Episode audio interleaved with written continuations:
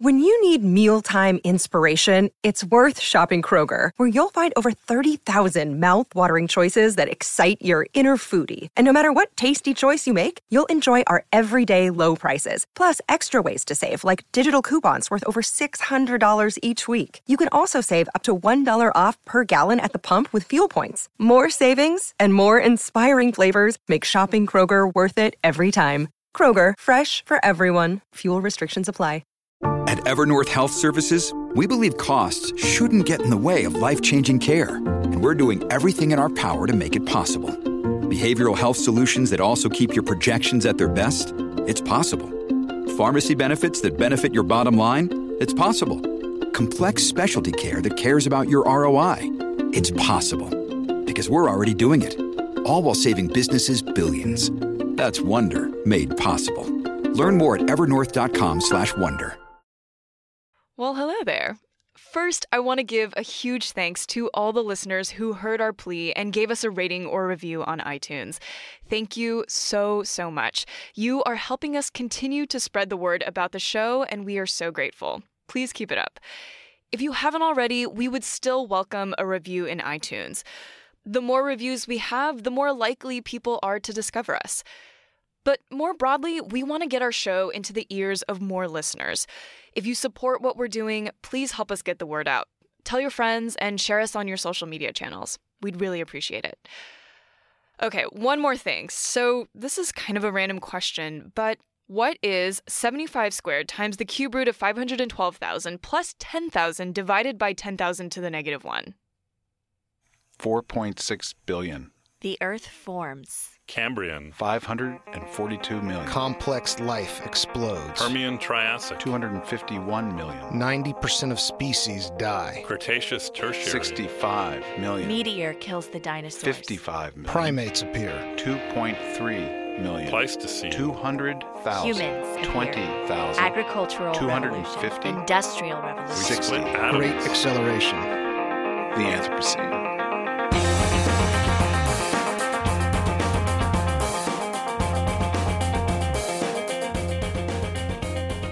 Welcome to Generation Anthropocene, where every week we bring you stories about people, the planet, and yes, people on the planet. I'm Leslie Chang. From the very beginning, Generation Anthropocene has been a place to have conversations about environmental problems, but more than that, about environmentalism itself. Most millennials are reluctant to label themselves as environmentalists. The term just carries a lot of baggage and negative connotations. Does that mean that young people don't care about issues like climate change and biodiversity loss? We don't think so. So, in order to understand the legacy of the environmental movement, we've tried to carve a space on this podcast where young people can ask hard questions from the generation that came before us. And one of the most prominent environmentalists of the baby boomer generation is David Suzuki. If you're not familiar with him, Suzuki is a Canadian scholar, climate activist, and media figure. He's hosted both radio and television shows about the natural world and environmental issues. Our producer, Mike Osborne, reached out to David Suzuki a few months ago and was pretty excited when he agreed to an interview. They started off by talking about climate change and energy systems. But as you'll hear, their conversation expands into generational environmental values, as well as human history and our evolving role in Earth's ecosystems. Now, before we get to the conversation, a quick side note. Unfortunately, we had a weird technical issue the day we recorded this, so you'll hear that Mike sounds a little echoey in a few places. Sorry about that. So let's get to it. Here is Mike's conversation with David Suzuki. Hi, I'm David Suzuki. I'm uh, now what I call an elder, which is a very uh, respected position in most societies. And as an elder, I feel this is the most important time in my life because I don't have to play any games to get a job, a raise, or a promotion. I can speak the truth now, and um, if that offends people, that's their problem, not mine. That's uh, maybe the best self intro I've yet recorded. So, um, uh, so I wanna I wanna start by creating some some visuals and and some vision for the listener. Uh, I've I've heard you emphasize that the way we see the world shapes our behavior towards the world, and I wanna I wanna take that theme and apply it to how we see energy. One of my favorite David Suzuki moments is in uh, a documentary film when you described our energy, fossil fuels, as fossil sunlight. I, I can't tell you how often I reuse that uh, framing and that terminology. So maybe we could start there. Well, you know, I, as a biologist, I think in evolutionary terms, and uh, you know, in the early days after life evolved, it was a very difficult world because these one-celled organisms lived in the oceans, and they had to really scrounge for energy. Energy was the prime factor that was needed to carry out all of the chemical reactions that life needs. And it was when plants single celled uh, organisms that discovered a way to capture the energy in sunlight and convert that those photons of light into molecules that stored that energy that was a great breakthrough. So the the big generator then of of life was the energy ability of plants to capture and store that vast amount of energy and it ultimately led to the formation of plants that ultimately creeped up onto land because suddenly there was all that sunlight and there weren't any competitors. And over millions and millions of years that plant life accumulated in underground and ultimately became what are known as the fossil fuels. So you think of coal oil and gas all of that energy that was captured over millions and millions of years by plants now is sequestered uh, underground, and we've been able to take ad- advantage of that. But, you know, today we realize that when human beings were small in number and we didn't uh, use much more than just fires that we light, we are now uh, fueling our industrial and economic growth by using oil, coal, and gas and there is so much being burned now that we are liberating a massive amount of carbon into the atmosphere. Now, Earth has had this perfectly balanced uh, greenhouse gas uh, layer around the planet that has allowed the temperature to enable life to ev- have evolved. Now, we are changing that equation because we are suddenly liberating vast amounts of that energy uh, that's been stored in the ground all at once. But this is the challenge then.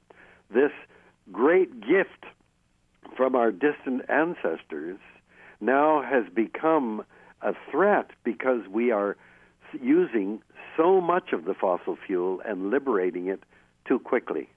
I mean, I think what I love most about uh, about everything you just said was beginning by introducing this evolutionary deep time perspective. Because when you stop and think of how many times the Earth has spun on its axis and how many times the Earth has revolved around the sun and the slow incremental process of photosynthesis on a day to day you know every time the sun rises yeah. and every time the sun sets um, that that what you have is the accumulation the slow incremental accumulation of this unbelievable amount of uh, of chemical energy that all of a sudden, you know, the the great irony or the great sort of mystery and, and, and wonder of the human race is that then Earth evolves a species that has the capacity to tap into that chemical energy and release it in this great spasm of excitement and uh, economic activity. And that, and when you look at it from that lens, it, this moment is astonishing. I agree, and I think the challenge of our species now is you know, people say, well, I want to save the planet or I want to protect Earth. Don't worry about the planet. The planet did fine without us. And long after we're gone, the planet will still be here doing its thing. The question is, are we upsetting the conditions that have enabled life, not only humans, but all life, to flourish? Or have we become so powerful that we're undermining the very life support systems of the planet. And I think that's uh, that's the challenge.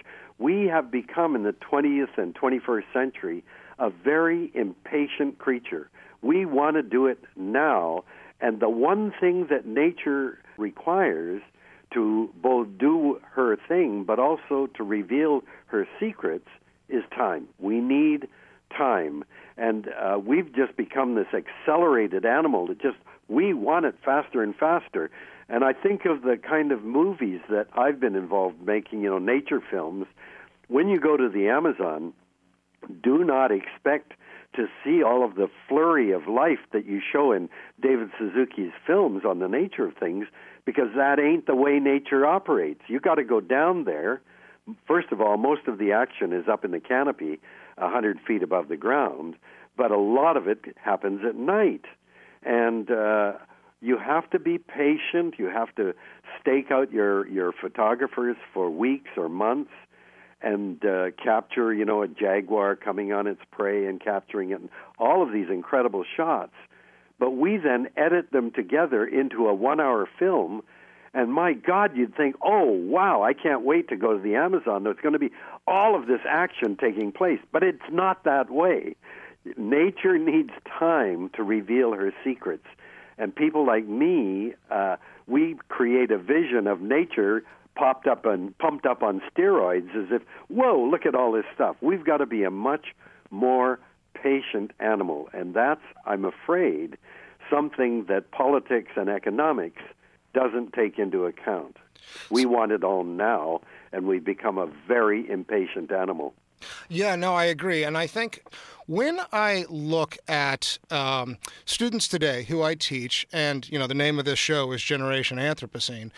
I see a lot of enthusiasm and a lot of excitement in the food movement and eating, you know, local food and eating organic food and, uh, you know, becoming vegetarian. And I think a real part of the reason for that enthusiasm is that we have some agency as eaters. We make decisions all the time. And even though we've created an industrialized food system that masks some of the benefits nature is delivering to us, we can we can be more intentional as individuals. I see that as being a kind of harder challenge when it comes to energy. We don't feel the carbon we're burning. We don't have that visceral, you know, take it into the body experience. I mean, we do actually, but but we don't. We're not as conscious of it. Our our energy and our electrons are flowing to us from very distant places, and so it's sort of hard to have the same, you know, kind of tools that we've developed in uh, in, in, in being more conscious as uh, carnivores or or as omnivores uh, as it as it is to, to energy. Do you know? Do you know what I'm getting at here? You have absolutely. You have put your finger on the absolutely critical issue. And I believe the challenge of our time is that we no longer see the world that we're embedded in. That uh, energy is one of those abstract things. You turn on the light, and it never occurs to one to ask, where the hell did the energy that fuels that light, where is it coming from? We don't, we don't think a thing about that. And it's been that way with food, you know, especially in the 20th century when we've really got hooked on this this uh, uh, fast foods where everything is processed, and basically you go in not to enjoy the the eating of another organism. We don't think about it that way at all. When you go to a store, virtually every reminder of the biological nature of our food, you know, scales and feathers and fur, all of that, blood, all of that has been removed so that a kid that goes to Kentucky Fried Chicken has no idea that that chicken uh, nugget is is a, is a bird. And the urban food movement I find very very exciting because young kids especially suddenly discovering that food grows in the soil and that you get your fingernails uh, dirty, uh, your hands dirty, and and you can actually grow something that you will consume. That's the beginning of a really important reconnection with our place in nature, and that is, you know, I keep saying that we're teaching our children the wrong lessons. When I go to Toronto, I ask the young children, uh, when you flush the toilet, do you know where it goes? They have no idea. When you turn the tap on and drink the water, where does it come from? They have no idea. When you turn on the lights, where does the electricity? They don't know. They begin to get the idea when you tell them when you flush the toilet, it goes ultimately into Lake Ontario. And then when you turn on the tap to take, take a drink, it comes out of Lake Ontario. And they then begin to, oh my goodness, you begin to realize that there are cycles, and thanks to Mother Nature, that poop that you flush out ultimately uh, is cleansed, and that water goes back out into the source of your drinking. And whether your energy that you, when you turn on the light, comes from a nuclear plant, comes from a coal burning plant, comes from uh, a windmill or, or a solar panel, kids ought to know that because there are repercussions. And we've got to understand that every aspect of the way that we now live ultimately goes back and with re- huge repercussions in nature. And we've got to be much more aware of the way that we're living and its consequences. So, you know, to bring it back a little bit to the energy system and connecting us with a more lived, you know, visceral consciousness of uh, what it means to generate energy from a solar panel or from a geothermal plant or from biofuels or from coal or from nuclear or whatever? You know uh, what what are the necessary steps to to make that part of a, of a lived reality? I mean i feel like so much of the built environment is uh, is is designed around masking the, the, the natural world. So yeah, I, I, wonder what a world that, that, that is a little bit more uh, transparent and, and and that we see with clearer eyes would look like. You know, I think that we've spent a great deal of time in architecture and building showing how great we are. You know, our buildings were these massive structures that soared to the to the heights and and they were great to look at and impressive monuments. But now, at the end of the, the, the 1900s, at the end of the 20th century, we began to realize, oh, there are repercussions. And the energy issue has really made us uh, begin to reassess everything that we do. So that I'm very, very proud of the fact that in Seattle, if you go to the Bullitt building, here is a big building that's being used by, you know, several floors. And that building puts more electricity onto the grid than it actually requires to operate the entire building. In other words, that building is is uh, consuming less energy than it's contributing to the rest of the city. Uh, there are examples going on all over now that uh, show there are other ways of doing things. You know, I'm always uh, saying when you fly over a forest and look down on it, you see every green thing in that forest is looking up to the skies saying, Give it to me. Give me that sunlight. That's what I want. That's what powers a forest. Then you fly over a city like Vancouver, where I live, and all you see are the flat roofs of warehouses and big buildings, concrete sidewalks and, and asphalt roads. And you see you say, What the heck kind of species is this that has all of those surfaces that are being radiated with sunlight, and they're not even taking advantage of it. The Bullitt uh, building in Seattle is doing that.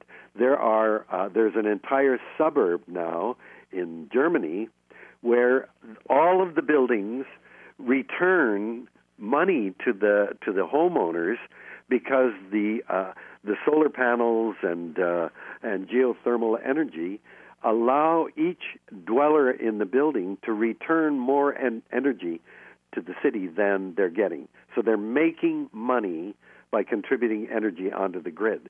And in in France, they are building a thousand kilometers of highway where the material on the highway is a solar panel. And so that thousand kilometers of highway will feed, I, I don't remember the number, but hundreds of thousands of homes will get their energy now from those solar roads. In the United States, you're building massive solar uh, solar arrays now that are concentrating the sunlight to uh, melt salts at temperatures like four or five hundred degrees, and then uh, at night when the sun goes down, the heat in those molten salt, salts can be used to create steam and drive turbines. I mean, the the revolution in energy is is on us, and the challenge now is to help people who are in the fossil fuel industries to transition into the new uh, the new renewable clean energy revolution. We have been deliberately addicted to the high energy use through consumption. I just want to remind you, you know, there is still a generation that remembers how difficult life was during the Great Depression. My mother and father were married in Vancouver right during the early part of the Great Depression.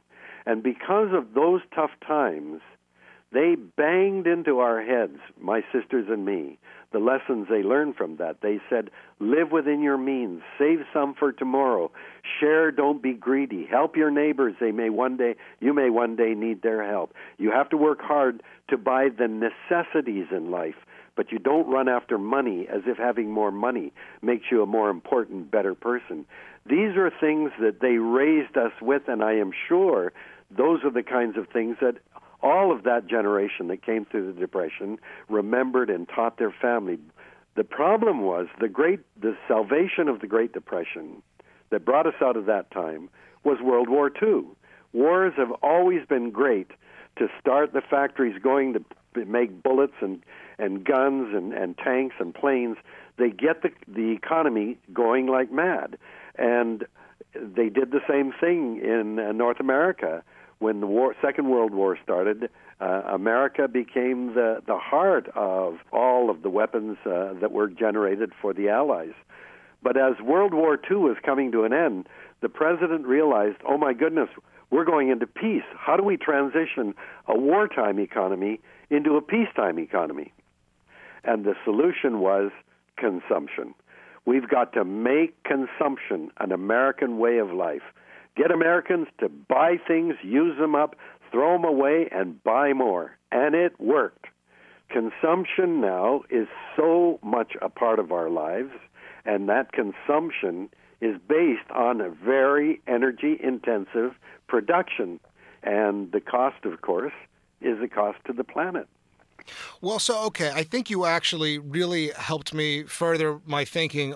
We're not talking about reducing consumption. I mean, I've heard you say in previous interviews and, and publicly that as a society, we're committed to growth, which is a state. It's not actually, it's a, it's a description of a system. It's not actually a goal in and of itself. It doesn't make any sense. Uh, and I think that this is something that uh, the next generation of environmental thinkers and environmental activists have a hard time uh, adhering to is minimalism as a virtue, is restraint, is compromise, is uh, uh, you know, is, is backing away from this consumption uh, overall because it's so tempting and it's so easy to get swept up in the I don't have enough in life. I got to get more, more, more, more, more. I actually think we're talking about something much messier, much more complicated, and much more difficult to internalize.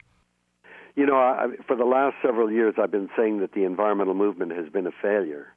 And while you know, in in the environmental movement in the beginning was unbelievably successful. I I, I mark the beginning of the environmental movement with Rachel Carson's book Silent Spring, and uh, you know, when that book came out in 1962, there wasn't a single Department of the Environment at any level of any government on the planet the word environment simply didn't mean what it has come to mean today.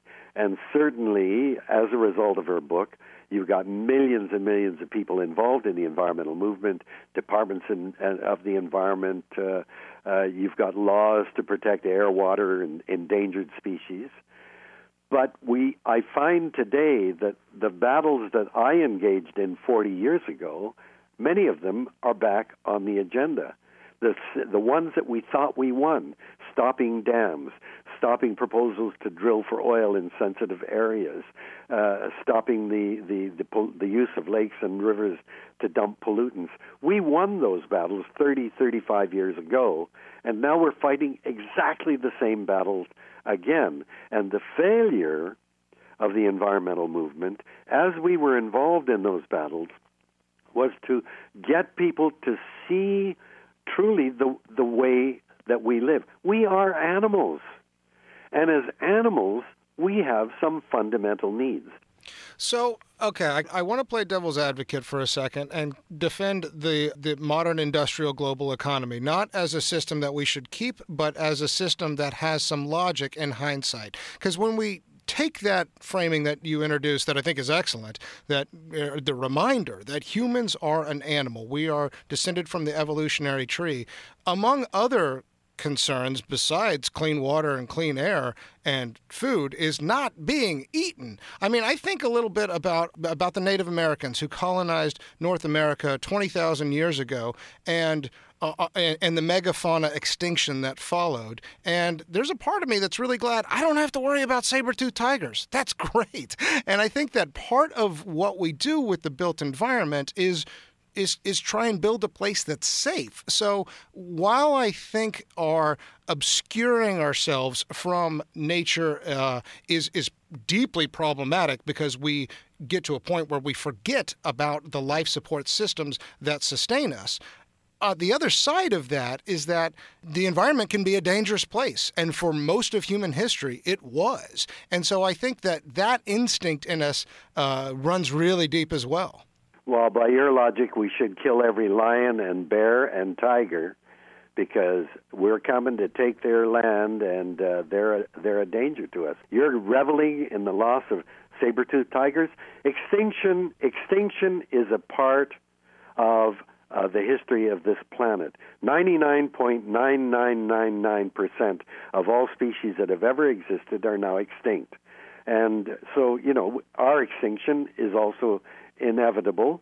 So, so extinction by itself is not a great tragedy. The tragedy today is the speed and the scale of the extinction crisis that is being caused by a single creature. That's us. As the top predator on the planet, if we think we can un- knock out the underpinnings of uh, that food web and think we're going to survive, that's absolutely ridiculous. We're because we're biological creatures. It's amazing to me when you think that we are only 150,000 years old. We were born in Africa, and that was our home. And then, as we began to move into new ecosystems, even though we were only armed with stone axes and spears, we were able to extinguish megafauna astonishingly successful. You can, as we spread across the planet, you can follow the the extinction of the big, slow-moving creatures, and we were we were an effective predator. But as we moved out of Africa into new areas, we were an invasive species. For heaven's sakes, we didn't know.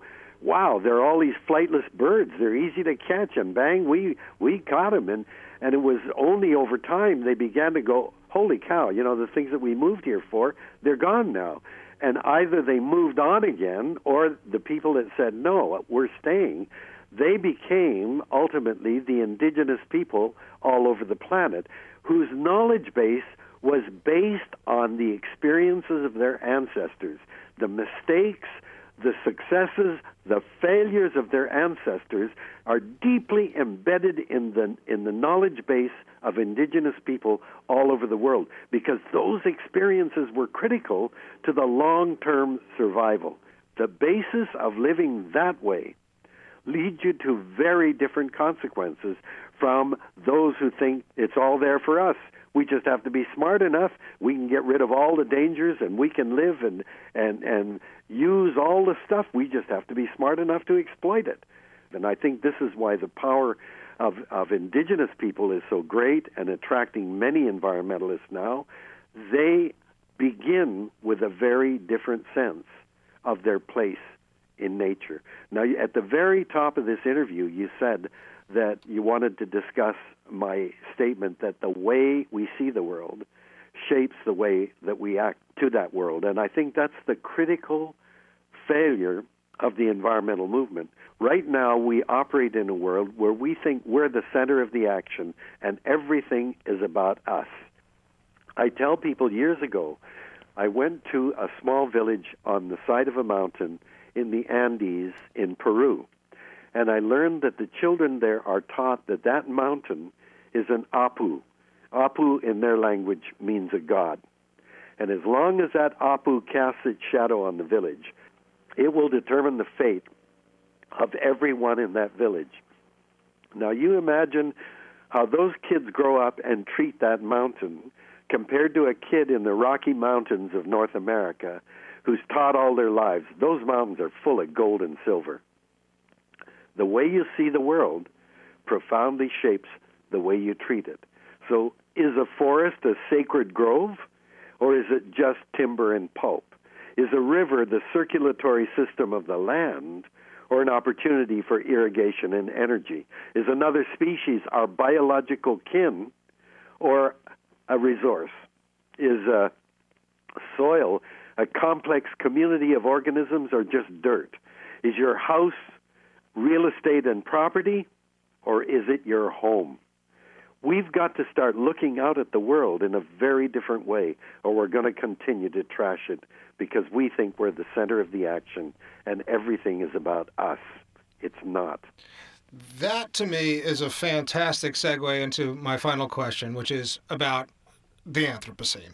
Uh, certainly, there's a debate happening among the uh, stratigraphers and earth scientists about where we might place the boundary for the Anthropocene. And some say that's an academic question. I think that's kind of true. But I also think that there's a cultural and perhaps political undertone to where the proverbial golden spike may go. And I think that uh, what what I mean when I say that is that if we were to place the boundary somewhere in the Industrial Revolution or at the onset of it, um, that there's a kind of a, a, hidden meaning in that, and that that's where we started to go wrong. You can also talk to paleoclimatologists who say, you know, early agricultural humans were actually changing the climate system thousands of years ago in ways that that we're only beginning to understand. Uh, and there's a lot of places to place the boundary, and I don't care so much about you know where you would place it exactly exactly. But I do want to hear your perspective on humans uh, having made a wrong turn somewhere and where at the at the risk of introducing nostalgia did we take a wrong turn somewhere that you would love to correct you know if you think of our home as or our birthplace as the great plains of africa and try to imagine if you were in a, a time machine that could go back to that 150,000 years ago and hover above the Great Plains. It would be a magnificent sight that would put what you can see on the Serengeti to, uh, today to shame.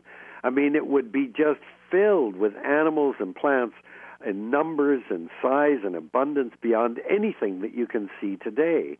And you'd have to look very hard to spot the three or four uh, human beings that were gathered in little clumps. And you got to say, uh, we weren't very impressive. I mean, we weren't very big, we weren't fast, we weren't strong, we weren't endowed with special sensory abilities. Like, what the hell? How could that little creature have the conceit to think it could ultimately take over the planet? And of course, the answer is that it was the two kilogram organ buried deep in our skulls. The human brain was this amazing evolutionary uh, step up for our species that gave us a huge advantage. And we we did things that were, I think, very unique. We learned from our our experiences. We passed those uh, those lessons on, and we invented an idea that no other animal has, called a future because we invented the concept of a future. I mean, the future doesn't exist. The only thing that exists is now and what we remember from the past. But because we invented a concept called the future, we are the only animal that could deliberately affect the future by what we do today. We are also this incredible tool maker. These are not unique human characteristics, but we have been able to take these abilities and, and push them beyond anything any other creature uh, has. Humans have had an, an impact that led to big changes, but we had also time and small numbers of human beings, and nature is const- has constantly been able to alter. Nature is resilient and repair itself, albeit changed. What has happened now, and I don't care what, what if we can put a concrete date on it, is we've had the conjunction of four factors that have really been overwhelming. One, of course, is population. Now, I was born in 1936 when there were just over 2 billion people in the world. In my lifetime, the population of the planet has more than tripled. I mean, that's amazing. And every one of the people that's born and added to the population has to has to breathe air, drink water, eat food, and clothe and shelter ourselves just on the basis of our numbers. We are the most numerous vertebrate on the planet, as far as I know. Uh, we have a very big ecological footprint. It takes a lot of air, water, and land to support over 7 billion of us. But of course, we're not like rabbits or rats or mice. We have a tremendous amount of technology. Most of that technology has been developed over the last hundred years, and that technology enables us to explore every part of the planet in the search of raw materials for our economy and to use the entire planet to dump our toxic wastes. And now we are afflicted by a, a tremendous appetite for stuff. We love to shop. So it's not about the necessities in life, it's just that we dig shopping. We love it. And consumption, the everything we consume comes out of the earth and every, and when we're finished with it it goes back into the earth. Consumption, technology, population, and then a global economy that demands that we use up everything that we've got because the global economy is not based or limited by the constraints of nature, and it is based on current e- economics uh, theory is based on the notion that growth is possible, endless growth is possible, which it is not, and that it's necessary that the very definition of progress is by growth. This is suicidal. So when you add all of these things up, our numbers, our technology, our consumptive demand, and a global economy driving uh, the way we behave, we have become a creature creating the Anthropocene epoch. David Suzuki, what an honor and a pleasure to, to connect. Uh, thank you for all you've contributed in the past. Thank you for making the time, and I wish you the best of luck with your next stage of life. Thank you very much. Good talking to you, Mike.